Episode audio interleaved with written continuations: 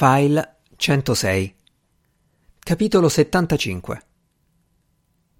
Gemma Imparati se l'era trovata sotto gli occhi all'improvviso, impalata sulla porta di casa, e aveva sussultato. La Tripolina, infatti, sembrava imbalsamata, le braccia conserte, il viso composto in rughe terminali, la peluria del labbro superiore umida di minestra. S'erano guardate per un istante crepuscolare, svanito grazie a qualcosa di interrogativo gridato dal Midia, cui, gridando, aveva risposto la Midia, pure lei interrogativa.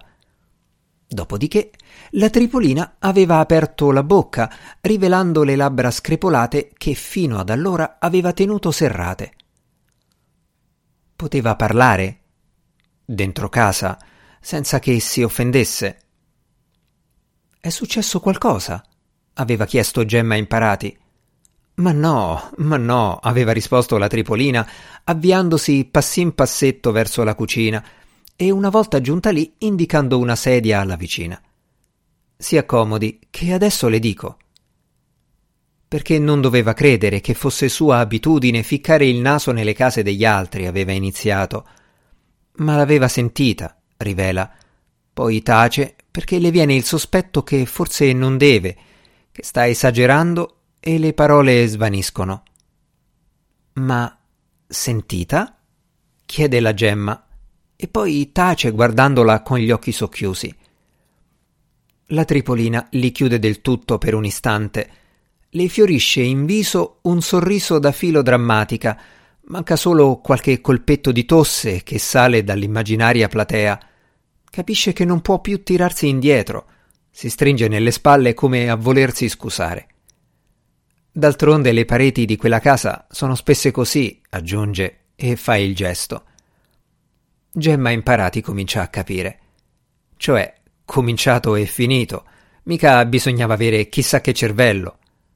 Sentita, no? Le pareti spesse così. Più chiaro non poteva essere. E adesso si aspetta che la Tripolina le faccia la predica, le dica che non deve portare estranei in casa sua. Magari qualche ruffiano aveva notato i movimenti del Cremia e glieli aveva riferiti. Ci manca solo che quelle labbra secche le dicano che la sua è una casa onesta e la pensava una persona di morigerati costumi. Cosa potrà rispondere? Che in casa sua fa quello che vuole? O promettere che non succederà più? Appellarsi alla comprensione della Tripolina che tanto le ricorda la sua nonnetta? Gemma Imparati sta per aprire la bocca, ancora non sa cosa le uscirà, ma la Tripolina l'anticipa. Non vuole lasciarsi aiutare. La Gemma la guarda, è confusa.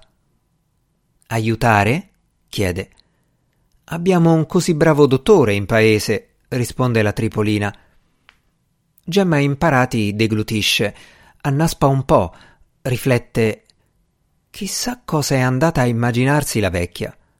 Qualunque cosa sia, è comunque fuori strada. Meglio così, che prosegua. Quindi si mette una mano sull'addome, fa una faccia da colica, scuote la testa. Sin da giovane mi vengono questi mal di pancia, arrivano senza preavviso e dopo un po' se ne vanno, dice. Ma sapesse che male, ne ho tentate di ogni, non c'è mai stato niente da fare, tutti i medici che ho consultato non sono mai venuti a capo di nulla. Mi dispiace tanto di averla disturbata, d'ora in avanti... Ma no, ma no, interloquisce la Tripolina, ma che disturbo, piuttosto saperla così sofferente le fa dispiacere. E se appunto volesse sentire il parere del così bravo dottore che c'è in paese? Credo che anche lui non potrebbe farci niente, osserva Gemma Imparati. Chi può dirlo? È il pensiero della Tripolina. Comunque ci penserò, promette Gemma Imparati, che non vede l'ora di chiudersi in casa.